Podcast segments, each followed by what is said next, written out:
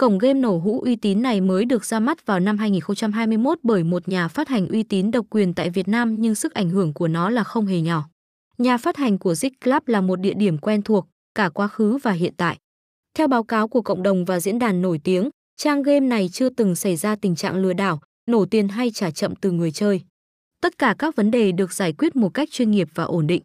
Giấy phép hợp pháp của các tổ chức cá cược thế giới đảm bảo cho người chơi 100% quyền tham gia trò chơi này.